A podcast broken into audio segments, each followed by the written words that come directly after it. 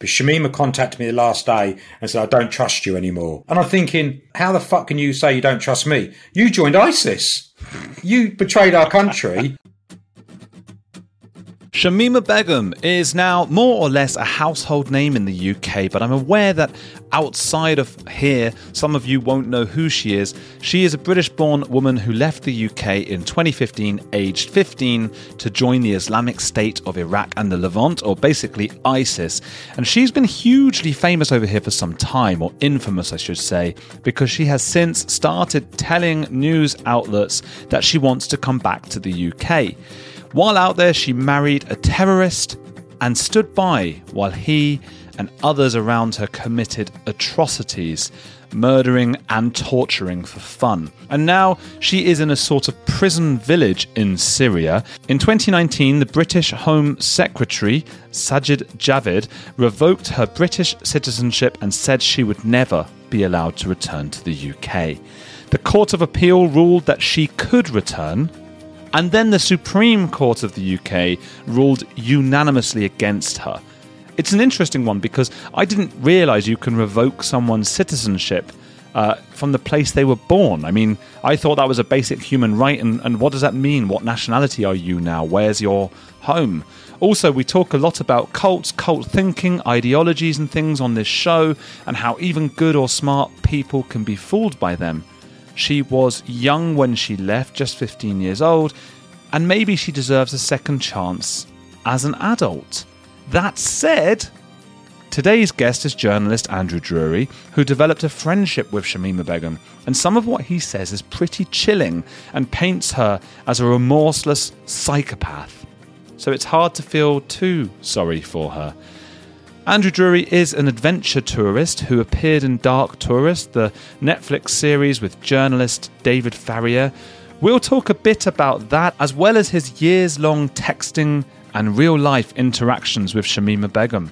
Get his brilliant book, Trip Hazard, a link to which is in the show notes, and give him some love on Twitter. Our guests come on the show for free and give up their time, so show them some lovely love. Keep talking about showing love. Too much love bombing chat uh, with the cult stuff that has been incepting my mind with the concept of showing love. Anyway, coming up are episodes with Dr. Shahom Das about the Watts family murders, awful, awful things, and Kezia Noble about dating psychology.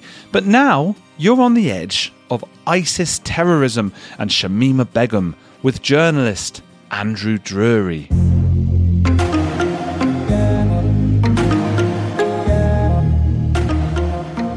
Thank you for coming on the edge with Andrew Gold thing. Um, Andrew, how are you doing? thank you to the Andrew Gold thing. I'm really good, thank you. Uh, I'm really pleased that you've invited me on. I've checked you out a little bit, and you seem to be worth listening to. Oh, thank you. Well, I've checked you out a bit, and you seem to be worth listening to as well. Um, the newspaper in the newspapers it said you're an adventure tourist. What does that mean? Basically, I'm probably a little bit fucked up in the head. Um, I think because I spent the last sort of 25, 30 years traveling to war zones, um, the obsession for the dark, macabre, but it has changed. So adventure tourist, I suppose that's my description for to stop people call me a weird kind of knob or something. So I'm an adventure tourist. Because if you said you were like a dark tourist, they think you're a bit weird.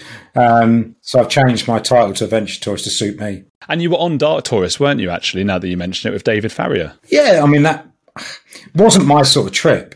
I mean, if I had a choice, I tried to send David to the Donbass, Ukraine. He'd have been better off going there at the time because that was the first kind of conflict over there, but he bottled it. He said um, he, he said for me his insurers wouldn't insure trip to the to the Donbass, but I actually don't believe him. I think he bottled it. So that's why we ended up in Kazakhstan. So it isn't really my um, it wasn't wouldn't have been my trip. Yeah, and that's on um, Netflix and all that. Uh, Dark Tourist. For those who haven't seen that, what are you doing in Kazakhstan with him? Um, it's Semipalatinsk. It's where the Russians were nuclear testing on on kind of locals and humans, and it was the um, effects of nuclear fallout radiation. Um, had um, kind of mutated humans in jars and people with like two hands and uh, and whatever. Um, so it's that kind of thing. It was dark enough for me, but not particularly what I do. Ah, okay. Well, what? So what? So what typical things would you want to do? Like, what do you? What's your favourite stuff to see? I mean, I spent a bit of time with the Ku Klux Klan. Um, I enjoyed that. Um, I kind of conned myself in there. The, re- the, reason I enjoyed it too much is because I conned them. I was listening to an Irish radio station um, one night, as you do, um, totally born with TV because my my wife likes Love Island and crap like that. And I heard this guy called Reverend Travis Pierce. He was talking about, you know, his, his stupid thoughts about um, colour and race. And I thought I'd better have a go at this guy. So I emailed him. I searched him on the internet and I thought I'd have a little look at you. And then I sent him, a, and then all of a sudden I got a reply. I thought, Jesus Christ, Ku Klux Klan replying to you. Um, and I asked if I could come and visit him because I profiled myself as being this kind of white activist. Um, and he, and he bit. Um, then the Americans shut him down and we couldn't get hold of him for a long period of time. And then he reopened again and invited me. Um, and we managed to con him for most of the time, but he's one of the only guys that's actually threatened to kill me. He said, if I go back to anywhere near America, he'll hunt me down and murder me. What was that for then? So what were you conning him about? Mm, because because I wasn't what he thought I was. I think he should have done his research on me in the first place. I mean, he looked on my Facebook, um, my internet sites, he would see that kind of a larger percentage of my friends are ethnic. So um, he, he, was put out by that. He thought I was selling this kind of white power thing. Um, and the son, how it happened is when I went back, he was a weirdo anyway. Um, I'm sure he was inbred. Um, we he had a strange family. And funny enough, there's a funny story about him. I remember my last part in words leaving his um, KKK compound was he asked me um, an update on Downton Abbey, which kind of confused me at the time because he was a little bit behind. But then when I got back um, home, the son promised me a load of money to go back out and take part in a hooded ceremony with them. And I kind of like the idea of that. So I thought, give it a go. Um, so I rang him up and I said, look, Reverend, I'm coming back. Your mate Andy's coming back. He said, if you come back here, he said, there's a gun waiting for you and I'll kill you. Wow. Not not very reverent, is it? It's not very nice from a reverend. no, but quite. Maybe it is what you'd expect from a, a Klan member. So, so you couldn't go back out there. Do you reckon he'd come on the podcast? What, Travis Pierce? Yeah. I could ask him if he if he if he means he'll kill me. Why don't I ask him? Yeah, maybe I won't go through you. I got my, I got his phone. I got his phone number. I could ask him because I wouldn't be trying to fool him. I would just say, "Hey, do you want to come on?" I'll ask you about your beliefs and ask him about your mate Andrew. Um, I don't know. Why not? Why? Why not? I'll ask him for you. Do you think people would think it's platforming a, a person with dangerous views? Well, I've been doing that with Shamima. Yeah. How do you platform? Yeah, you possibly. Yeah, no, I don't think so. I think you have to listen to people with strange views. You have to. You have to understand them. It's all part of me. I can't like living my life like a documentary. I like to get inside other people. That's the only way you find out anything about the world. Yeah, that sounds like a euphemism, Andrew. Getting inside it is. people. it is. But I know what you mean. I think we share a lot of uh, we share some passions, don't we? I, I, I know exactly what you mean. We should probably ex- explain who because because obviously uh, about half the listeners now are not British uh, based, so we should we should explain who Shamima. I mean, who is Shamima Begum? Um, she was a 15 year old Muslim living um, from Bethnal Green who's decided to up sticks and go become a, bride of a, an ISIS fighter. She left around about seven years ago now, and she's ended up at the moment in a camp in Syria. And I've regularly visited her for the last um, year, year and a half until now. She doesn't like me anymore. Sounds like a common theme. yeah, she doesn't like me. Yes, current theme. I seem to get into the head. What I think what it is is I I bring them in, and when I find out what they are, then I speak my mind about them, and I, I kind of upset some bad people doing that. And that's kind of what I've done with her, but hers is more complicated. Oh, look, you you could do worse than a, a, Klan member and a suspected terrorist or terrorist sympathizer being angry with you. Why do you think the Shamima Begum thing? What what is different about her case? Again, I'm thinking of people who don't haven't followed the story, don't know who she is. What is different about her that has made her? Because a lot of people fled to go and you know fight for ISIS. Why is she such a big name? Well, I think it was her age. Um, she was only 15, and then they had photographs of her leaving the UK with three other girls. So it wasn't just one left; it was three went together. Um, and their whole journey been all under the age of 16, managing to get themselves out to Syria. I mean, it's difficult because you've got to cross the British border, the Turkish border, and then into Syria. So there were three opportunities to stop her travelling. Um, they all failed, and she ended up getting there at the age of 15. So I think that's what people are confused about. And not only that, she's in a prison camp and she's not had a trial. So she's there trialless, um, not charged of anything, but being held captive with a, and then having a, her, she, she, obviously they've taken her passport away, identity away from her. She's stateless at this point. Um, so I think that's confused everybody. I think from being 15 to being stateless by the time she's 22, 23. Yeah. Well, whose prison is it? Um, it's held by the Kurds, the SDF, the Syrian Defense Forces. So she's in Kurdistan, um, controlled, Western controlled Syria. What's a prison like that? Is that a prison for all sort of terrorist kinds of people? And it sounds dangerous to me getting them all together. It is dangerous, and they fight. Um, and they've um, had, I mean, Shamima herself has had two or three attempts to kill her. And they try to burn her tent. She's been threatened by the Terror Twins, two English girls um, out there, are threatened to kill her and anybody else that's following Western ways. Um, so the camp is dangerous, but it's all, all women, and it's but it's not like a prison camp. It's no bars apart from the surrounding fence. They all live in tents. It's like a tented village community, and they've got shops there. They've got clothes shops inside. It's not exactly how you feel, think it would be. Tuck shops. Um, they have a disco at night if they fancy it. It's not the vision you see, is it? Tuck shop is a sweet, a candy shop, I suppose, for, for non Brits. I don't know if they use the word tuck shop. Maybe they do. But she, I mean, I was filming a documentary that's just about coming out that's, that'll be on in, I think it's in Stars, a Disney Plus channel. So I met her on a day off. Um, we were filming in Raqqa. Um, so I was quite emotionally charged when I went there because Raqqa is horrendous. I mean, ISIS, it was ISIS's capital. And some of the things I saw there were horrendous. Children starving now and Raqqa had gone and there was the execution centre in the sports. So I was quite emotionally charged what ISIS had committed and done. So I wanted to go into the camp and rip one into Shamima. Um, but it didn't happen that way the first time um, I met her. What so what what were you planning to to to say, and then how did it go down?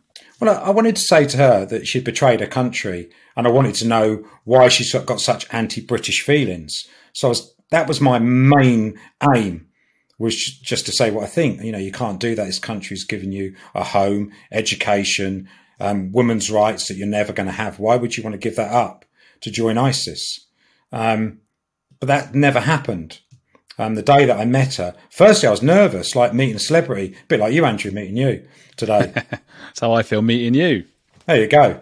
I'll take that one better than you me meeting you. so, anyway, so I went to meet her and I was very nervous because she turned journalists away. She said she wasn't going to talk to anybody and she meant it. So when I went there, I thought, how am I going to get in? How would this con artist get to speak to this woman? I was looking through all my video footage and I thought the good bit was when I was in the orphanage for Dark Tourist, the Netflix doc. I thought, surely that'll play on her heartstrings. She's lost a kid and I'm in a cancer ward. For me, it was one of the saddest things I've ever done. And it brings me to tears even thinking about it now because I got a connection with leukemia. Um, so I showed her this video and said, I'm not a normal journalist. I'm just making a film, making a documentary about me and what I do. She wasn't emotionally charged, but she realized I wasn't a hardline journalist that was going to try and write a story and destroy her. So at that point, I never had any want to be anything, just a guy that met her um, and say my opinions of her. But, so we went for a walk, and then I started asking her questions about other than what she did at ISIS because I wanted to probably gain her confidence that wasn't going to rip into her. And she did. She started talking about a favourite TV show, being friends, and she started talking about normal kind of girly stuff and, and friends. And I thought, oh, you know, she'd like, I think that fat one called Joey, who's not fat anymore or is fat, but she liked Chandler because he was geeky. And I thought this is so anti kind of what I thought. You wouldn't have thought she'd been watching Friends as a, a good Muslim. And and anyway, the conversation went on. It was a shit conversation. It wasn't prepared, but as she thought was the best she had had. She'd taken me to a safe place in the camp, which where she went um, to try and get a bit of sanity back in her life. I mean, the camp's normally about 42 degrees. You can imagine being in a tent on a shit holiday um, in the Sahara Desert in a tent, because that's what it'd be like. What's that in Fahrenheit? Um... Well, hot. Yeah, very hot. 107. 107 degrees in in a tent, um, but it's not like canvas tent. It's made out of plastic um, sheeting. So they got some have got aircon, some haven't. So she she's in a shit place. Um, and as we walked place, we were chatting the normal chat, and I actually started because I got a daughter her age. I started actually feeling a bit sorry for her. I mean, and a bit of empathy for her. I thought she's 15. She's probably been trafficked out here and she's quite simple. And I saw a simple girl scared. And then as we left, something changed completely for her and for me. Um, as I went to leave, we had our two hours time they give us, and then the guards say, basically, you've got to leave. I said, can I shake your hand? Um, because she's a Muslim, I'd always ask and be respectful. And she said, can I have a hug? And that, at that point, she put her arms around me and held me tight and she had the hug and I, I felt guilty from the minute she put her arms around me. I felt guilt. Um, I thought I betrayed our country by doing it because I'd obviously read all the press, but that hug changed her thoughts of me and mine of her. Um, and I never at that point when we're leaving ever think to go back and see her again. Um, but I thought the union was okay. She'd seen, she felt she, she needed a bit of pity at that point, and maybe she's seen someone that isn't judging her. So I left and promised to come back, although I never had any intention of going back. How things changed. I went home, um, wrote quite a few stories about her. You might have read a few of them, I don't know. In the early days, I was quite supportive of her, thinking she should come home. And I, I, did really think she should come home at that point. I thought she was trafficked. I thought some bad people had convinced her, maybe in a mosque, a wrong mosque, or she'd been on the dark web. Something had changed from this simplistic girl that was a good girl, not a naughty girl. All the school said she was good. But then, even even then, I wasn't going to go back. I wrote the story as I saw it and as I thought at that time. When Good Morning Britain had me on, and that's where things changed. They've asked me would I take them back? Um, and I thought, shit, it's a bloody long way over there. It's hot. I've only just got back. My wife's got the hump because I'm always away filming or doing things. Now I've got to convince yeah. her I want to go back with a morning TV show. Um, but it seemed like a bit of fun, so I agreed. And I quite like the Good Morning Britain team. They're all right. Um, not like your BBC lot who don't have me on. Is that Philip and no, what are their, what are their names? Oh, don't mention Phil. Don't. They're, they're in trouble. they, don't queue. This is Susanna Reid and Richard Madeley. Right. Oh, I, I love Richard Madeley. Uh, he's funniest, so funny. Oh, I've become, I've come to like him. He's, he's Alan Partridge. Yes, he um, is. hey, it's Andrew. If you're enjoying Heretics, there's another podcast I want to recommend to you, especially if climate change, global conflicts, and an upcoming election are making you feel like we're on the brink of disaster. What Could Go Right is hosted by Progress Network founder Zachary Karabell and executive director Emma Varvaloucas. On What Could Go Right, the hosts sit down with expert guests to discuss the world's most pressing issues without resorting to pessimism or despair that we hear so often. Instead, they look back at how far society has come and look forward at what it will take to achieve an even brighter future. Is progress on the way? They may not have all the answers, but on what could go right, they're asking the key questions. Tune in to hear interviews with upcoming guests like writer Coleman Hughes, CNN host Fareed Zakaria, and economist Alison Schrager. If you're looking for a weekly dose of optimistic ideas from smart people, join them every Wednesday on What Could Go Right, available wherever you get your podcasts. A few decades ago, private citizens used to be largely that private. What's changed? The internet. Think about everything you've browsed, searched for, watched, or tweeted. Now imagine all of that data being crawled through, collected, and aggregated by third parties into a permanent public record. Your record. Having your private life exposed for others to see was once something only celebrities worried about, but in an era where everyone is online, everyone is a public figure. To keep my data private when I go online, I turn to ExpressVPN. Did you know there are hundreds of data brokers out there whose sole business is to buy and sell your data? The worst part is they don't have to tell you who they're selling it to or get your consent. One of these data points is your IP address. Data harvesters use your IP to uniquely identify you and your location. But with ExpressVPN, my connection gets rerouted through an encrypted server and my IP address is masked. Every time I turn ExpressVPN on, I'm given a random IP address shared by other ExpressVPN customers. That makes it more difficult for third parties to identify me and harvest my data. And the best part is how easy ExpressVPN is to use. No matter what device you're on phone, laptop, or smart TV all you have to do is tap one button to get protected. So if, like me, you believe that your data is your business, secure yourself with the number one rated VPN on the market. Visit expressvpn.com slash heretics and get three extra months for free. That's expressvpn.com slash heretics. Go to expressvpn.com slash heretics to learn more. After going on, they've asked me to go back and uh, I couldn't get hold of Shamima. Um, so I just said, lied and said, yeah, I can get you to meet her. Why not? She'd met me before. And they said, well, we want a live interview with her. And I said, well, that might be a bit difficult because you're in a war zone and Turkey's not far over. And if you're transmitting signals from a prison camp, you're kind of saying, I'm here. Um, but anyway, I thought, what the hell, we'll, we'll do it. And we did. So we travelled over and we had our second meeting with a film crew um, from from here. With Richard Madeley? No, he never come. He won't ah. come out. Susanna, they, they do things from a safe distance, I should imagine. Although I think Susanna Reid, which I might be able to tell you a bit later on, I think will travel. I'm not too sure about Richard. Um, but anyway, so I took the team out there. Um, we were going to record a broadcast and we met her. And I can remember the night before we went into the camp, I mean, crossing over to Syria is nerve wracking as it is. You are crossing over into a war zone um, and taking the responsibility of a team and an interview that might never happen. You just don't know because Shamima might say, no, she might not like my story in the paper because they read all the stories. And you had told them, the team at this point, they thought that you had spoken to Shamima again or that she had okayed it or not? Yeah, just just waffled a little bit. I was pretty confident it'd pull it off. Um, and it was a free trip, and they they they stay in nice hotels, so why not? I was on holiday, um, and so we got over there. And I can remember the night before, I thought, "Shit, this is all building up on me now." I've promised them something, and I and I could have an embarrassing connection. But I was still confident that me and Shamima had made this contact at that point. I think she trusted me. She's done any more, but she did then. Um, so we travelled, and then Shamima, as I got into the camp, she refused to speak. I thought, oh shit.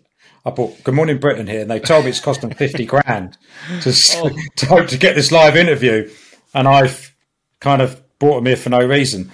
And I found her. She was in shopping with her mates, a girl called Hoda, and a couple of German girls. They're also in there.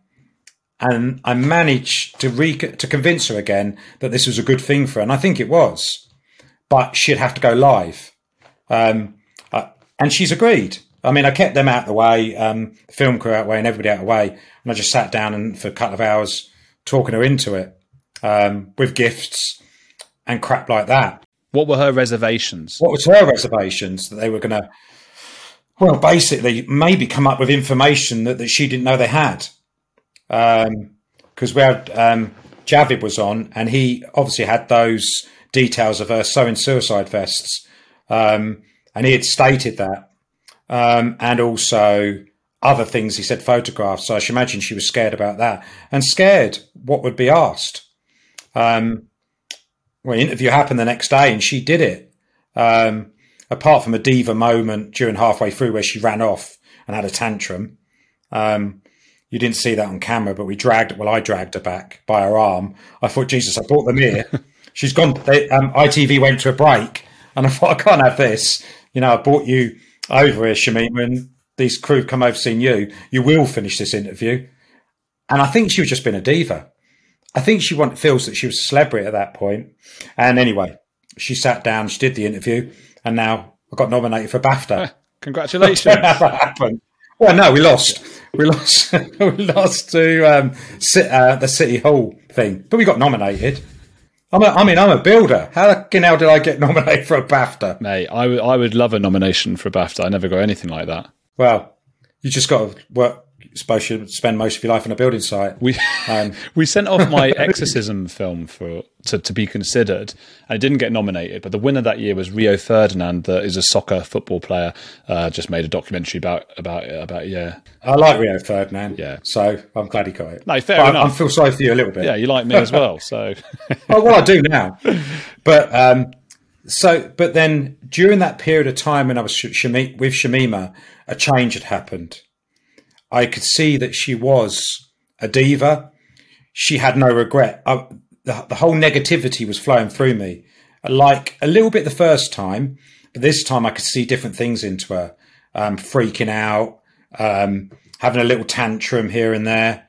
Um, and I thought, you're not really what I thought you were. So I was still very nice to her, still come back and sold more stories about her coming back. Um, and went on numerous TV shows talking about how I felt about her. But every time I told the story, I think she should come back, something inside my head was telling me she shouldn't. Maybe a few of the death threats I got as well might have not have helped that. who's sending you death threats? Bloody hell! Ah, some nutter from Luton said um, said something. Um, said if you come to Luton, he'll kill me. Um, just for writing a story about Shamima. And well, I, I think I just sent a message back to him. I said I've got no intention of coming to Luton, and if you want to come near Guildford, then come and kill me if you want. So you go you go you told him where you are then. I would I wouldn't have done that. No, well, Guildford's a big place, and I don't think any of these death threats are actually real. Um, but so I kind of had change of mind, had reservations, and then another TV lot, Sky, asked me to take them across. Only about a couple of months, but during my visit with Shamima, this time I was a bit slyer. During my visit with Shamima, I was told she could have one telephone call. Um, so I gave her my telephone number. and Said, "Call me." Um, I didn't realise they have phones sneaked into their tents. Um, all the girls are hiding these high tech phones, um, and they can get Wi Fi at some stage. And I reckon they either they deal with the guards or, or, or I don't know, whoever. But they got phones. So she was texting me. So I had a whole year of her texting. And during the time, there was about two month gap before I went with from got back from the GMB and went with Sky. Um, loads of texts asking me to bring clothes. Winter was coming. Um, but one text changed my mind completely and will do and did. And that was the end of my feeling of sympathy for Shamima. I said, because she showed me when I was with um, GMB, she showed me a picture of her three kids that got that died. You know about that, I'm, I'm sure. Yeah, I va- vaguely, but yeah, I was going to ask you about it as well. She had two kids die. Um, one was about nearly a year, one was about three months, and one died during birth. The first two she showed me pictures of. Um, and I, I was generally quite sad. I mean, these children were dead, and kind of children always capture my heart. And I, it was on my mind all the way back from the GM. Bit these pictures of these kids that died. One had chocolate, chocolate all over its face and playing like a normal child would, innocent child. And I texted her and I said, "Look, I'm really sorry. That, that picture really made me sad about your two children that passed away, and I can't get out of my mind." And she said to me, "Don't worry about that. That part of my, I'm over that part now. It don't make me sad anymore." And at that point, I go, my brother died of leukemia when I was a boy, and he still lives in my heart now. And I still think about him every day, and he's been gone 35, 40 years. How can you, after less than 12 months, be over the death of your children? You either have got deep psychological problems, or there is something wrong with you internally. And I, I couldn't get over that. That destroyed me. You think she might be a psychopath? Well, there's something not right, is there? Could you get over the death of your children? Oh, I don't think so. You can't. And so that one text um, kind of changed my mind. However, the texts were great because I got a whole year of them. One day I'll I'll probably put them out somewhere. I'd like to make a documentary. I've got loads of archive footage, and I need a good filmmaker, and I could put it together, and you could piece from the beginning of my time with Shamima right to the end. And the BBC about to do one with a guy called Josh Barker, which will be a load of old crap. Yeah, he's he's been on here. Has he? Yeah, Josh Baker. He's, he's and he might come on again soon as well. I don't know. Do you, do you know him? Is he a friend of yours? um, when I was in the third time I went, he thought we were spying on his documentary.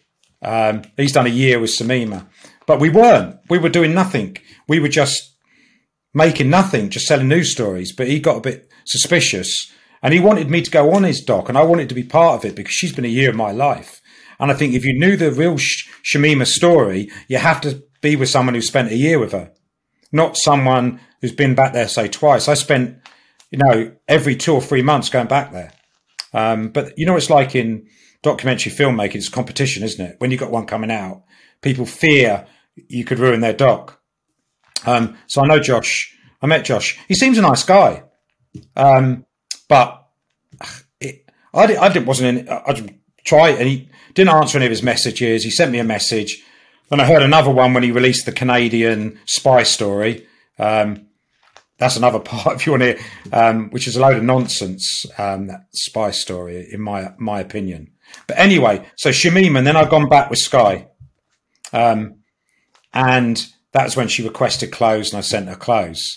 Um, and during that period of time, even then, I could see more selfishness of her. I interviewed her on my own, sitting on this concrete slab, um, and it was all me, me, me. There was no empathy for anybody else. She was um, concerned about fires and tents with friends, um, and concerned about herself. Never about any of the other inmates, just her. Um, and I took um, quite a nice journalist over there. They were quite a quite a nice bunch, Sky. But during that period of time, our, our relationship and friendship had grown closer. She texted me when I got back. I believe you're the closest person to me, um, and that was in the world. She said you're the closest to me. I felt shitty guilty about that. You know, I'm walking out, um, coming back from shopping with my wife, and I got this ping of this text and said, firstly, I felt it was deceiving my wife a little bit. He says, I feel so close to you. And I thought, I feel guilty to everybody and everything because I actually don't feel close to you. And I couldn't respond saying, yeah, I feel the same because I didn't. Do you think, do you think she was trying to sort of manipulate you at all um, by being attractive at any point? Yes. She, yeah, yeah, because she'd do herself up completely. So she would use her uh, attraction because she is quite an attractive girl. She's worked on herself and um, and she is. She's more. Provi- let, let me tell how that's changed. When I first took a photograph of her, she had a top t-shirt on and a, a, a bra strap was shown between the neck piece and the collar of her, her, her t-shirt. And she she got these pictures and she was editing them. She said, "You can't take that. It's showing my bra strap." By the time I've been there second and third time, she I was wearing low cut tops with all you could see was her bra straps. So these are the sort of things that I hope the documentary, when it comes out, will, will show because there's an actual change in her. So she was trying to manipulate me right from the beginning to the end, for sure there was that, uh, and I was aware of that. The the, the hard part is, I think, because I know like you're you feel guilty about hugging her and stuff like that, but I, I always think like hu- humanities and humanity and humans are more complicated, you know, and it's it's not all bad and all good. And so she could be a psychopath, but then also she could be someone who was groomed from a young age. She's out there now. That's going to harden you, whoever you are. She's going to be hardened. She might. If only that be true. She wasn't groomed from a young age. See, this is hopefully if if Josh's um, documentary, she was groomed. Her grooming took seven months by a girl called Sharmina, um, not Shamina, Sharmina. Um, she was the girl, the oldest girl of. There was four girls. One went first. She come later, and she made all the arrangements for the three girls to go. Um, so it wasn't as simplistic as being groomed at a young age. I asked her, "Were you groomed when she was young?" She said no. She was 15. It happened in the same year. She went looking for it. It didn't come looking for her. But that's still quite young, 15, yeah. isn't it? And so what I agree. what led her to to look for it then? So, so she wasn't groomed, she went looking for this. And what what do you think led to that? Listen, you know these women that marry prisoner this is my analogy of it. Women that marry guys in prison to be a be a somebody. I think she from a young age she was a nobody. She didn't fit in. She was a bit geeky. Um, that's her description. Um, didn't have a lot of friends at school. And I think she wanted to be a somebody. And I think this is where she went. She went there. I don't think she went there any. I don't think she's evil. I think when she wanted to be some a somebody. I don't think she was a Wahhabist of such, but I think this made her certainly. She loves the celebrityism now. She loves the camera. She says she doesn't, but she does. She loves that camera. Um, like her provocativeness has changed, and I think now she's created this persona and she's going with it. So bit by bit, she's the shy girl. Now she's the open girl, um, and I, I just, I, I, just think she's she's just becoming an, uh, something she's creating an altered ego that she's creating for herself. Do you have sympathy for for say other young women and men, or who, who feel they've been, or boys and girls who feel they've been groomed to go out to, to ISIS? Hundred um, percent. I I've met quite a few in my time, um, even with Shabab in Mogadishu and Somalia and places like that. Yeah, there is. Yeah, I mean, they're living in a deprived country. I mean, I can understand it more if you're like living in Africa or you're living in Syria or Turkey or somewhere like that where your life's not great. But when you're living in a Western country where freedom is is your right, I find it difficult to understand how that grooming process takes place. I suppose it's like cults. I mean, it's not that different from, uh, although the, the ramifications are different. But I know we've done on this podcast Scientology, Jehovah's Witnesses, stuff like that, and people end up believing fully in this thing. And it can even happen to intelligent people who seem to have all right lives, and then their lives are turned upside down. I think that I think all the people you're, you're describing are missing something, aren't they? Possibly, yeah. They're missing something in their life, so they need it filled. I think she was missing with not being in anybody. Um, but if you questioned all of them, there'd be something missing because you wouldn't join it otherwise, would you? I don't think you'd be looking for to join any organisation, especially a death cult such as ISIS was. Did she did she fully understand what it was when she went into it? Then I think she's intelligent enough, very intelligent girl. Yeah, I do. It's so hard to get my head around that, you know. Well, I can't. That's why I kept on going back because she is enigma. You can't understand how her mind works, and I know I've met her loads of times. I mean, she asked me a request for uh, Guantanamo Bay Diaries, which is about a man that was sentenced and went to Guantanamo Bay with no sentence. So she's actually making herself a victim. She enjoys the victim. Um, so I think she manipulates us all. I think she's a little bit more intelligent than we all give her credit for. Yeah, but but she can't have expected this was how it was going to go, right? I mean, she's just sat there in this little village now. Did she, did she think? Did she imagine it would be her sort of running around places murdering people? I don't think she ever wanted to murder anyone. I think she went there to be part of this group, and she never. The, ironically, there was a girl called Hoda, an American girl that we interviewed. She went there because um, she had a shit life at home, and she couldn't settle in and she went as a rebellious teen. And when she got there, she tried to escape. Shamima never tried to escape. When I first met Shamima, she said she loved her husband, who was a Dutch guy. Um, and then second time she loved him, third time he abused her. So she'd actually created this persona. She said he didn't physically abuse her, he mentally abused her. And so each time a story changes and it's not the same every time. And this Dutch guy's a fellow terrorist, right? He, yeah, he committed atrocities, um, for sure. And the atrocities that you commit in Raqqa after being there are horrendous. I've heard some horror stories from people who've witnessed crimes in Raqqa by ISIS. What kinds of things? Um, I worked in a juice bar in Raqqa. a strange thing to say. There's a juice bar in Paradise Square any but Paradise. It's a roundabout and it's not even square, but it's called Paradise Square. And there's a juice bar because ISIS' favourite, fame, favourite drink on a day of murdering and killing is a juice. They love a juice. Um, and this guy from the juice bar, I decided I'd have a little go of it with him. So I went juicing up with him, making his juice. And I'm shit juice maker because I think half of the crew got ill. And that's true. But anyway, I made this juice and he was telling me there were spikes around the railings of this roundabout, as there is, protecting the grass and um, flowers on the roundabout, and each one of these spikes, there was, must have been over a hundred, had a head on it, with a decapitated head.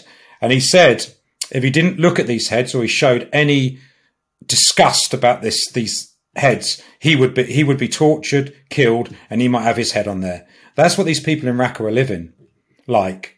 I mean, I went to Sports Centre, which showed this. And interestingly, we talk about Shamima. Now, Shamima's not a victim of this because we believe that she's one of ours because she's because she's from here, which she is. The real victims are the people that have gone back to their houses, have got mortar shells in there, got no hot water, no running water. In the IDP camps, there's no air conditioning, there's no shops, there's no food. Shamima's got full food, air conditioned shops. These people in these IDP camps, um, which are victims of ISIS, have got nothing. What does IDP mean? Um, indispersed people, indiscriminately dispersed people. Um, so there are these refugee camps and they're starving. Um, children are dying a month after birth um, regularly. They're living, they've got no food, they can't survive, uh, you know, longer than one winter. And we worry about Shamima. We still talk about her. And for me, they're the real victims, not Shamima. There must be people out there going like, "What the hell was she doing? She volunteered to come out here." Yeah, she did, but she she was living in luxury or, or, or, or kind of luxury in Baghuz and in Raqqa, you know, because they, they were the, they were in power there. You know, there wasn't any, you know, she wasn't living there in starvation. I mean, they had everything. It was only when she got caught things changed. It's, it's mad. Like, I mean, do we know how her kids died? The three children. Yeah, she told me. Resp- um, they couldn't. She, ironically, she said the two babies that died, the early ones, had better treatment by ISIS than the SDF gave them, which is the Syrian Defence Forces. They said she had an oxygen. They couldn't. They could. She could. The, both kids were starved of oxygen. All three of them were starved of oxygen, and the third one died pretty much in birth. And she blames the SDF. Okay. Do you do you believe her entirely? I mean, I feel like she could have just I don't know, just maltreated them or something. Well, three kids. I, if you want my honest opinion, yeah, I say she's capable. Yeah. I wouldn't have said it at the beginning I do. I would say she's capable. Um, starvation of oxygen is lack of breath. Um, yeah, I think she probably maybe is capable. I think that's a worry. And if I tell you how far we got, my last um, conversation with, with her, I came back, and you know our media, you're a journalist yourself, aren't you?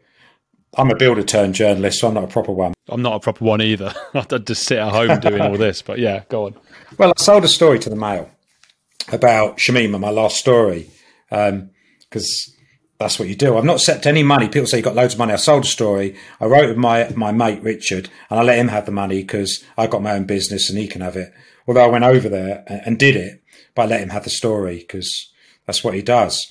But the Mail just wrote changed the story the story was about how Shamima had changed. It wasn't that there's a death sentence that she's scared of because there is no death sentence there. So it went in the paper. Shamima contacted me the last day and said, I don't trust you anymore. Um, and I'm thinking, how the f- I was going to swear there. You can swear. How the fuck can you say you don't trust me? You joined ISIS. You betrayed our country. you went and maybe sewed suicide vests on people that kill people. And you tell me you don't trust me because my news story went in to a paper you don't like. She said it wasn't the story, it was the paper. Oh. And that tells you what a diva she's become. I love that. I lo- it happens to me uh, quite a lot with the, the trust thing. Isn't it funny when you end up, like you say, with a Klan member and a terrorist and all that, not not trusting you. And you know what's funny is you obviously people listening who haven't had that experience might just go, okay, well, who cares? But you get a message like that, it really does wind you up. It's hard to ignore that. You're like, the hypocrisy of it. It is. And then you go on interview, uh, you talk on interviews, and they talk about Shamima, and you go, hold on a minute, stop the interview. What about the suffering of the people in Syria? They're humans. They might not be British humans, but they're humans. But they want to go back and talk about poor Shamima. Well, that's the discussion. So, so so again, for those you know outside of Britain, they might not know this. It's been a huge discussion over the last few years because I suppose it's just one of those philosophical points that everybody's no, nobody agrees. No one's sure what what the right thing is. Her passport's been taken away from her, and some people say, "Look, she's a British citizen. We need to get her back here because she's not safe where she is, and she can serve a, her sentence here." And other people say, "Screw her. She's you know left us." You know, I, I think I know where you stand on that. For I, I guess. Well, you probably don't you probably surmise and I say stay there and screw you. You're wrong. I think she should come back here and send her trial because it's not the SDFs. The Syrian people don't deserve to have Shamima Begum having to look after her, control her, make her safety because all those guards around that fence are lives at risk by either the Turkish or the ISIS because ISIS had a prison break um, in the men's prison and people got killed. So no, I think she should come back here, serve her time in this country. We bred her. We we we imprison her. She's not. She's she's not a Syrian problem. She's our problem. Yeah, I, I actually, I actually, I, th- I think I agree with that. But some people don't, do they? Some people are like, look, screw her. She's out there. That's her choice. She's got like leave her there.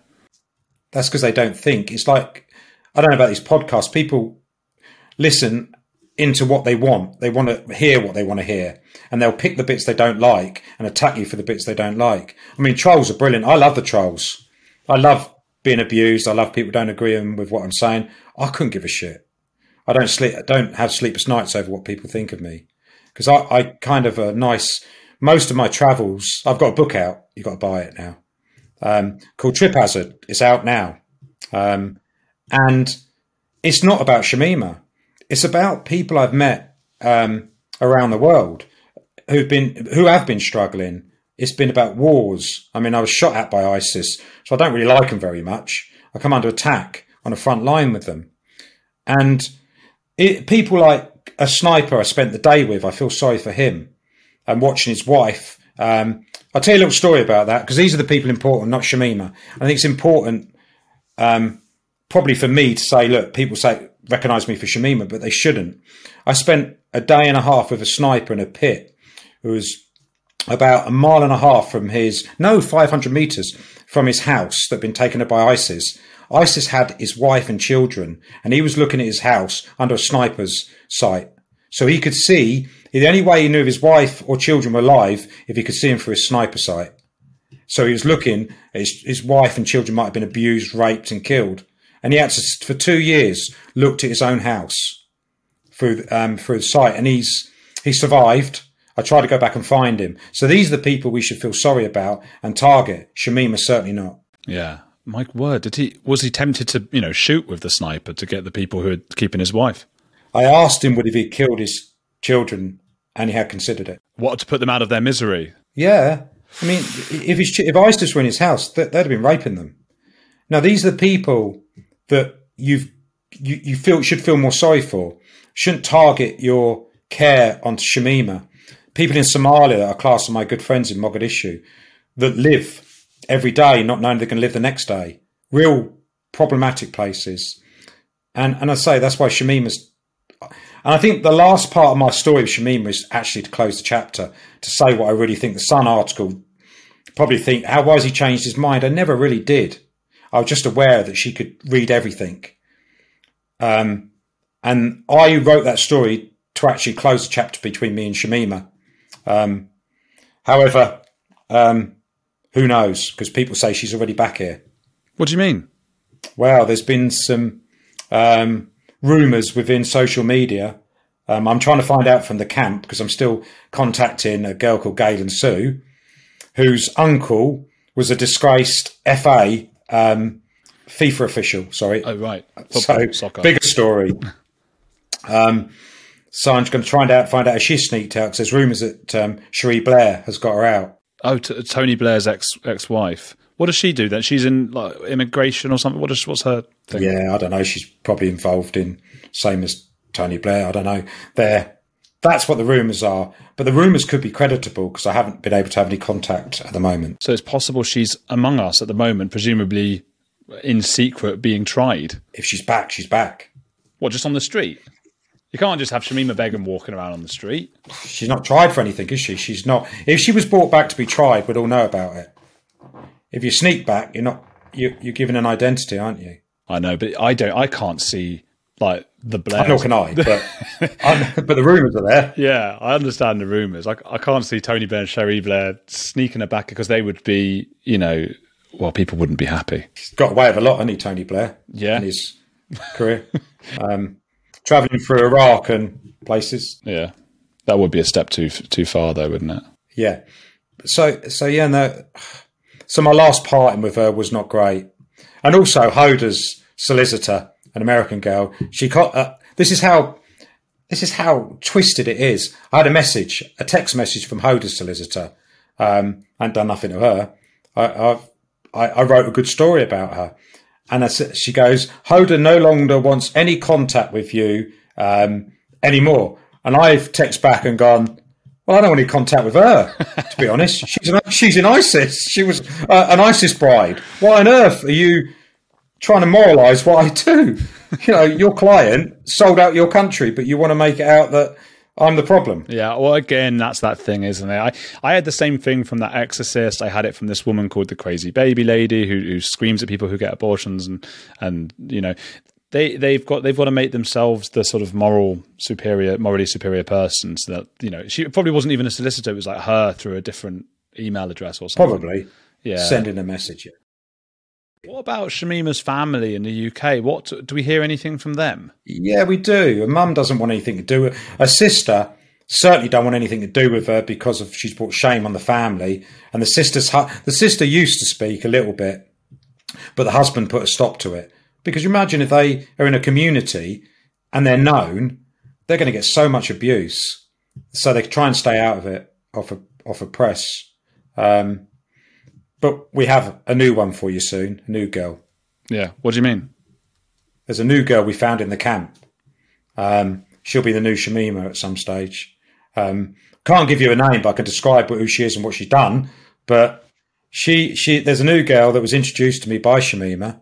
We interviewed her. Um, she wanted to be interviewed, but um, she's she is. Um, I think she's got she's appealing. So under the appeal system, I don't know if I can talk about the, the trial or nothing, which I can't.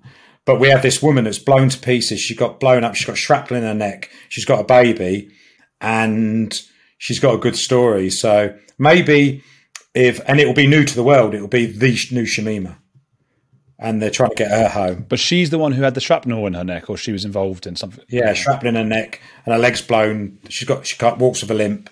If she doesn't get a story out, she could be dead within a couple of years. That's how ill she is. Wow, because she needs to get back and get medical attention here. So that's another story. And then we got the story about Jack Walker. You met, do you know who Jack Walker is? No. He was the one that took bungs for the for the FIFA. What isn't it Warner? Jack Warner. Jack Warner. Oh yeah, uh, or was it or was it Walker? Jack Warner. Jack. It's Warner. Yeah, it is Warner. His niece is in there No way. in the ISIS camp. Yeah. And uh, Shamima had a last um, tantrum with me because I was interviewing. As soon as somebody meant Jack War, you know, Jack Warner, I've gone, oh my God, this is FIFA. She says, well, she declares it's, um, and, and it, it stands up. That's her niece. Wow. That's his niece. wow. And I was interviewing, and Shamima had a tantrum and steamed Elf out because I wasn't talking to her. I was talking to this girl. Bloody hell. That's crazy. We've gone from here to here to here. Sorry. Yeah, no, but it's fascinating. I mean, it's just it's such a world away from what most of us know. There's so few cameras and things brought in, and so few journalists who are able to get that kind of access. So when when I'm speaking to someone who who has had that, it's so rare, and I want to know all about it. I suppose. Well, well, it's it's a bit like that Canadian. I know that um, that story was released to help this documentary that's coming out. Um, I think it. I think it's the real Shamima, My Year with Shamima or something, and he's probably a really good journalist. I've got nothing against him, but I think, I think, I think you got. I think that the documentary being made by the BBC, I know how it'll be. I think you, you have to be truthful.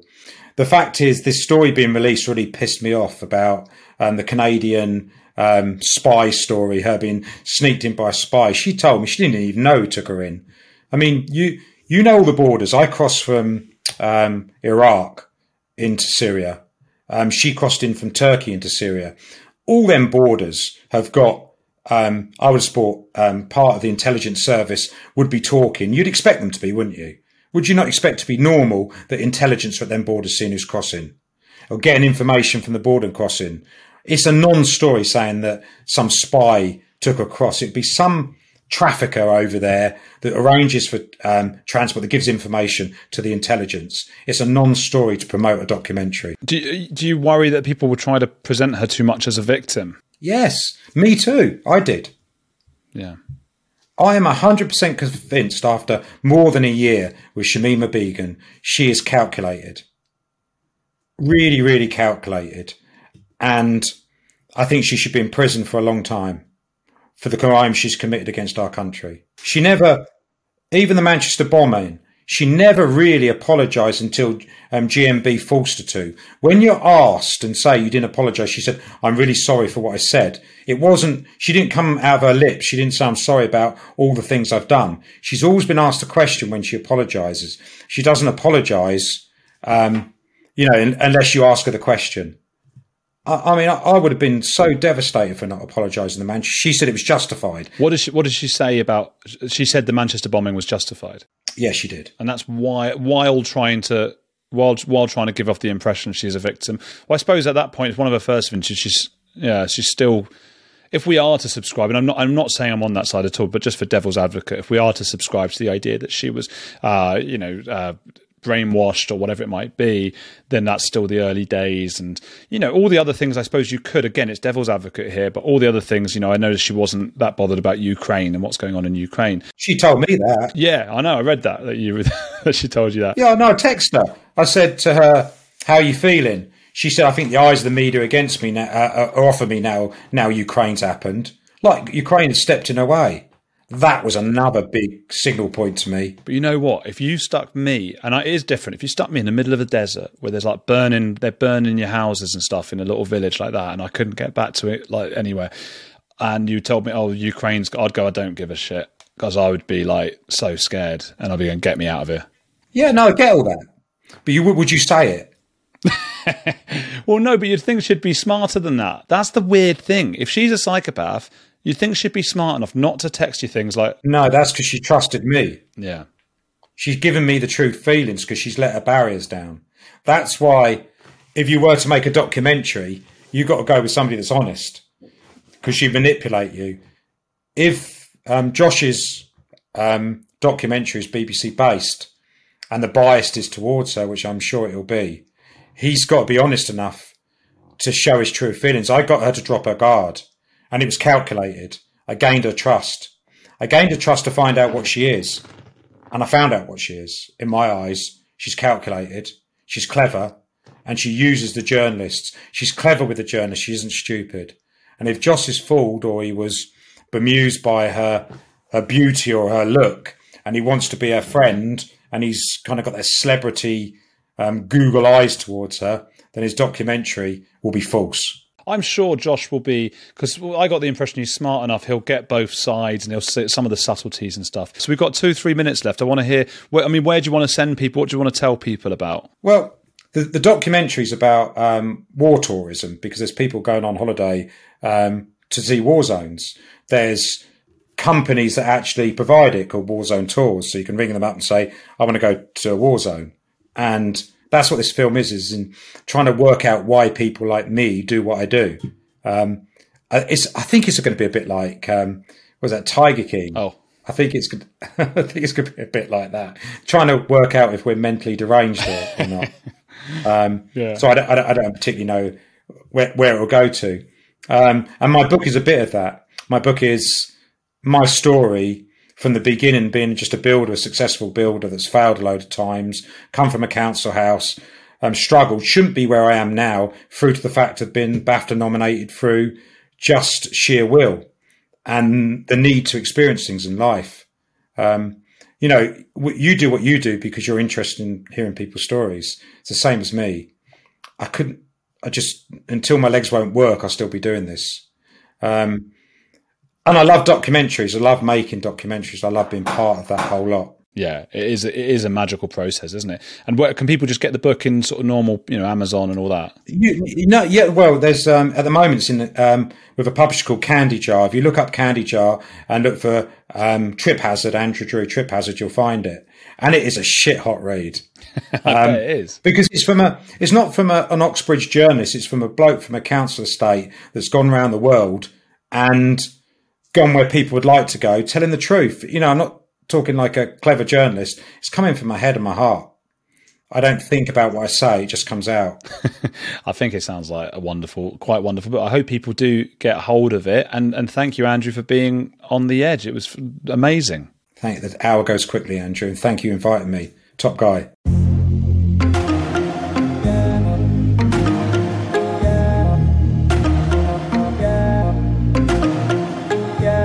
Thank you so much, Andrew Drury, for coming on the show. Please do get hold of his book, Trip Hazard, which tells the story of how a working class boy turned successful businessman has become the world's most prolific extreme location adventurer. We didn't even get to talk about half of that with Andrew, or, or much of it at all with Andrew today, as we were all about Shamima, but that's a fascinating insight into his life. A link is in the show notes. Do keep signing up on patreon.com slash Andrew Gold to support this show, and please review on Apple as it makes a big difference. That's all for now. I'll see you soon when my guests will be Shoham Das about the Watts family murders and Kezia Noble on dating psychology.